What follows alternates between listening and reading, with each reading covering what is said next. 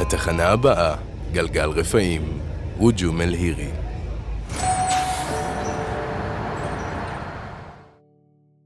שלום לכל המאזינים והמאזינות. שמי נועם ואיתי נמצאות לורה ורונית. שלום לורה. שלום. שלום רונית. אנחנו סטודנטים לתואר ראשון בחוג לארכיאולוגיה ותרבויות המזרח הקדום. בואו ניסע לתחנה הבאה שלנו, רוג'ו מלהירי. שם ננסה לגלות איך הרגישו בני אדם קדומים שהגיעו לאתר. לאלו שאינם מכירים, רוג'ו מלהירי הוא מונומנט מגליטי ברמת הגולן. כלומר מבנה עצום עשוי אבנים וסלעים, המורכב ממבנה מרכזי בסביבו שלוש חומות עגולות היוצרות טבעות. המבנה המרכזי עומד כיום בגובה של כארבעה מטרים, אך ההשערה היא שבימי קדם הוא התנסה לגובה עצום של עד שבעה מטרים. הטבעות המקיפות אותו הן סימטריות להפליא וגדלות כלפי חוץ.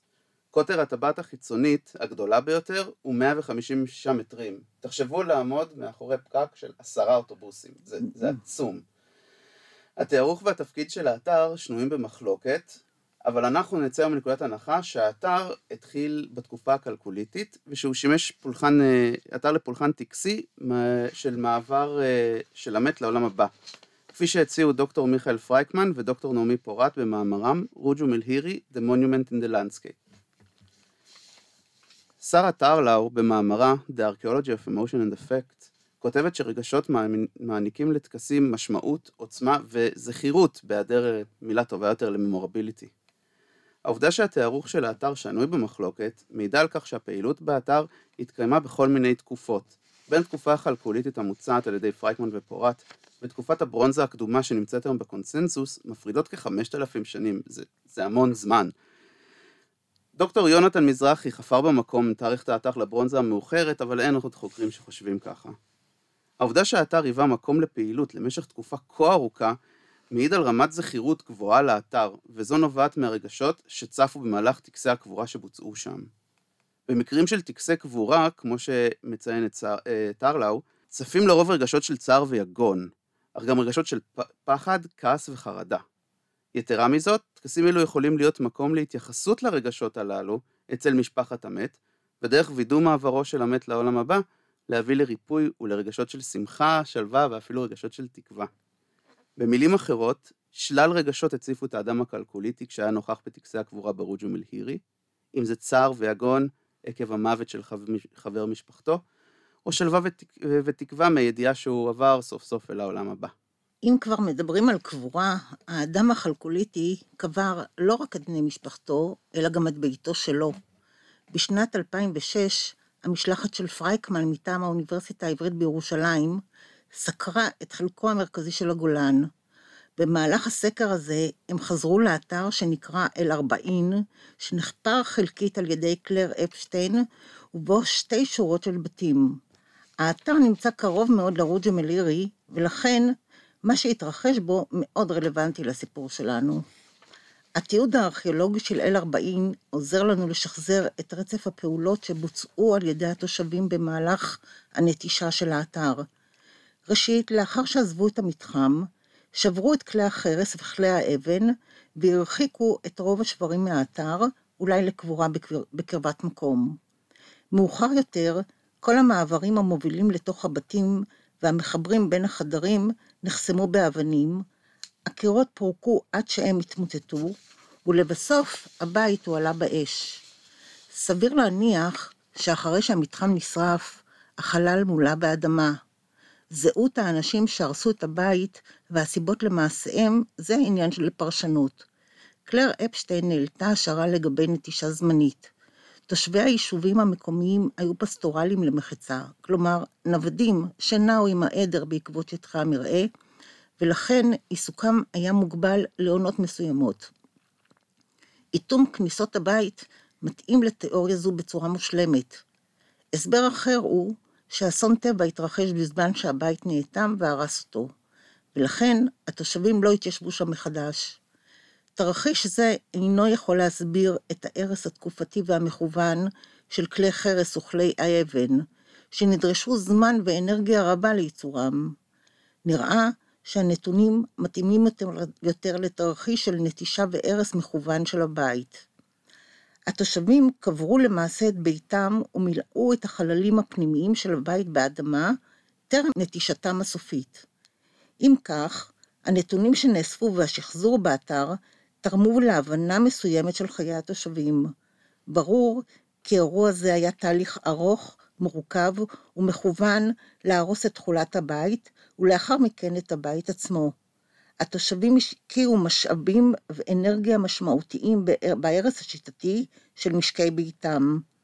באזור כולו אנו רואים דוגמאות רבות להרס בתים וקבורתם, ולו רק על מנת להיות מוחלפים על ידי מבנים דומים בקרבת מקום, או אפילו באותה נקודה ממש. מה שאנחנו מתארים כאן למעשה הוא שהבתים הללו נקברו באופן דומה לבעלים שלהם. ייתכן שהבתים הללו נחשבו ליצורים חיים כמו יושביהם, ובכך חלקו את אותו גורל.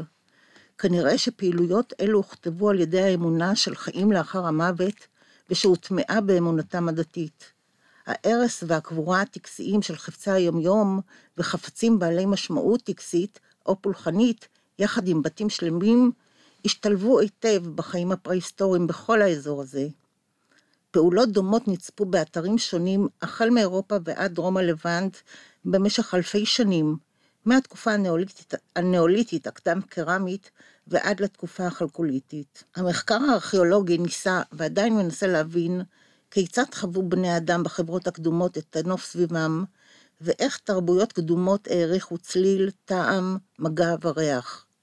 אם יורשה לי להביע כאן את דעתי האישית, בני אדם בתקופה החלקוליתית והנאוליתית, ואולי אף קודם לכן, ראו את הטבע והנוף סביבם כרקמה אנושית חיה, הענישו את ההרים והעמקים, הצמחייה, החי והדומם, והתייחסו אליהם ביראת כבוד.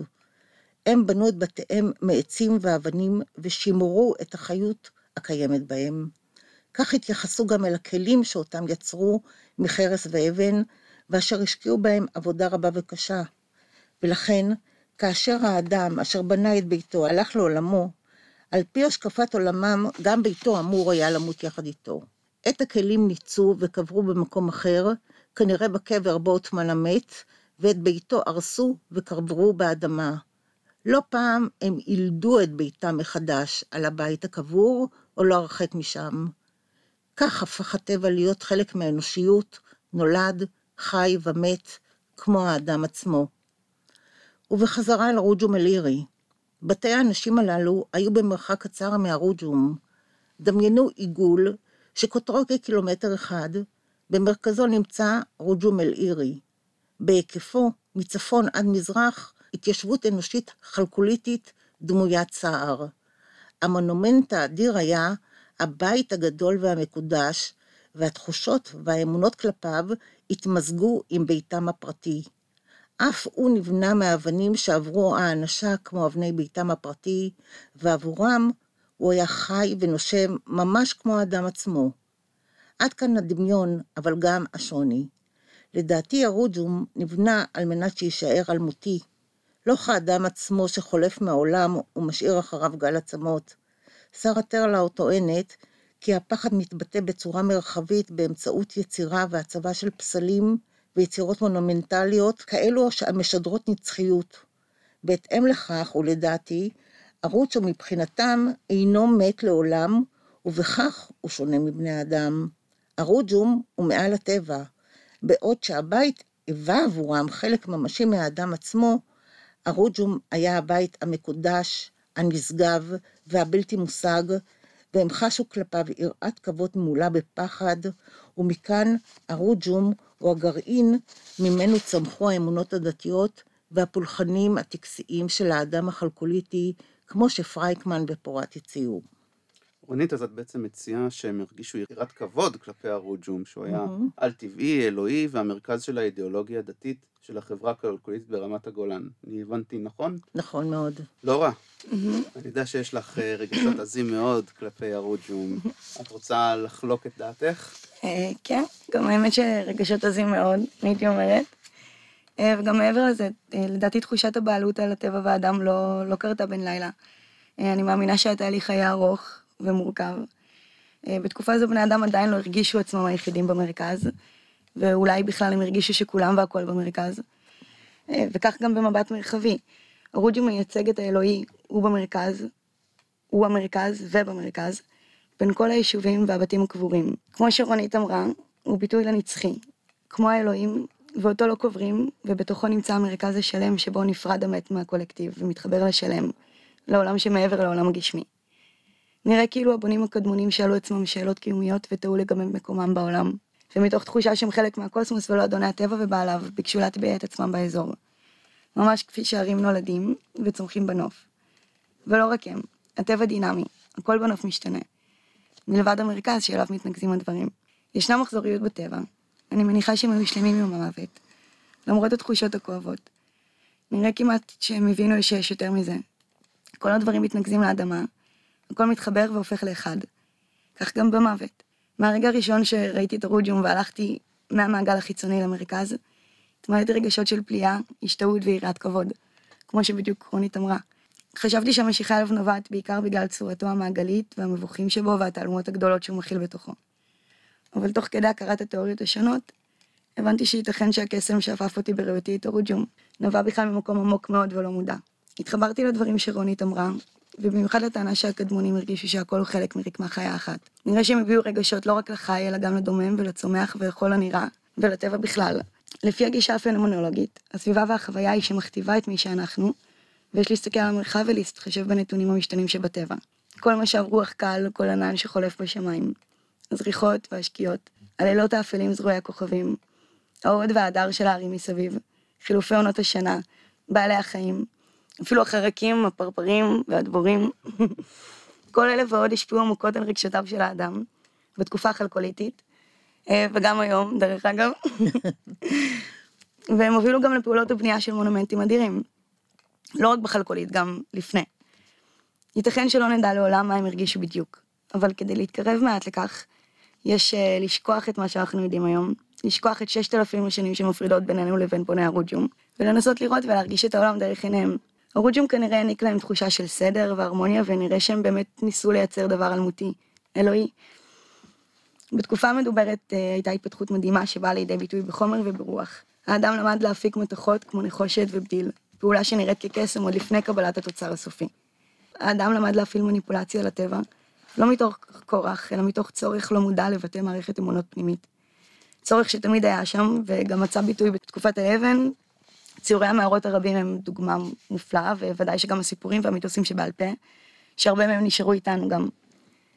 כמו שנועם ציין, על אף העצבבות, הפחד והחרדה מהמוות והלא מודע, הטקסים עוררו גם רגשות, רגשות שמחה, תקווה, קבלה והשלמה עם המוות. כחלק ממחזור החיים שהם הבחינו בו כנראה. האדם חווה רגשות מלאי קסם ופליאה. אני מאמינה שהם הרגישו כלפי הרוג'ום מה שרומן רולן כינה רגש אוקיאני. זה רגש שלרוב מרגישים כשמבצעים פרקטיות דתיות כמו תפילה ומדיטציה. זוהי תחושה שהכל בדיוק כפי שצריך להיות. תחושה שמרגישים כשבאים במגע עם האלוהי. יש חיבור לנשגב, הכל מרגיש שלם. זו תחושה ממש של נצחיות ושלמות. כמו נגיעה והגרעין. הפרק החותם את ספרם של רן ברקאי ואייל חלפון היו פה לפנינו. הוא הפרק על הרוג'ום. בפרק זה מוצגת בין היתר פרשנותו של הפסיכואנליטיקאי מיכה אנקורי למונומנט. אנקורי מציין שצורתו של הרוג'ום היא כצורת המנדלות שקרל יונג תיאר. על פי יונג, כל בני האדם נולדים עם ידע קדום ומשותף לכל המין האנושי. הלא מודע הקולקטיבי.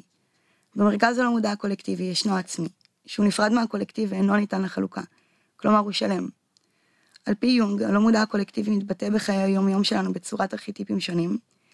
אלו השתמכו בצורות של סמלים ורעיונות. אחד מהם הוא המנדלה, סמל ההרמוניה וסדר. משמעות המילה מנדלה היא מעגל בסנסקריט, שכל הקווים בה מתנקזים למרכז. לדעתי, הפירוש של המנדלה לא נוגע רק לטבע ולנפשם של בני אדם, אלא לטבע ולנפש של הכל. רואים את זה בטבע, בצורתן הספירלית של קונכיות, של הפרחים, של ריקוד הדבורים, שהכל זה בעצם סדרת פיבונאצ'י, זו התבנית. ואין ספור דוגמאות שנמצאות שם.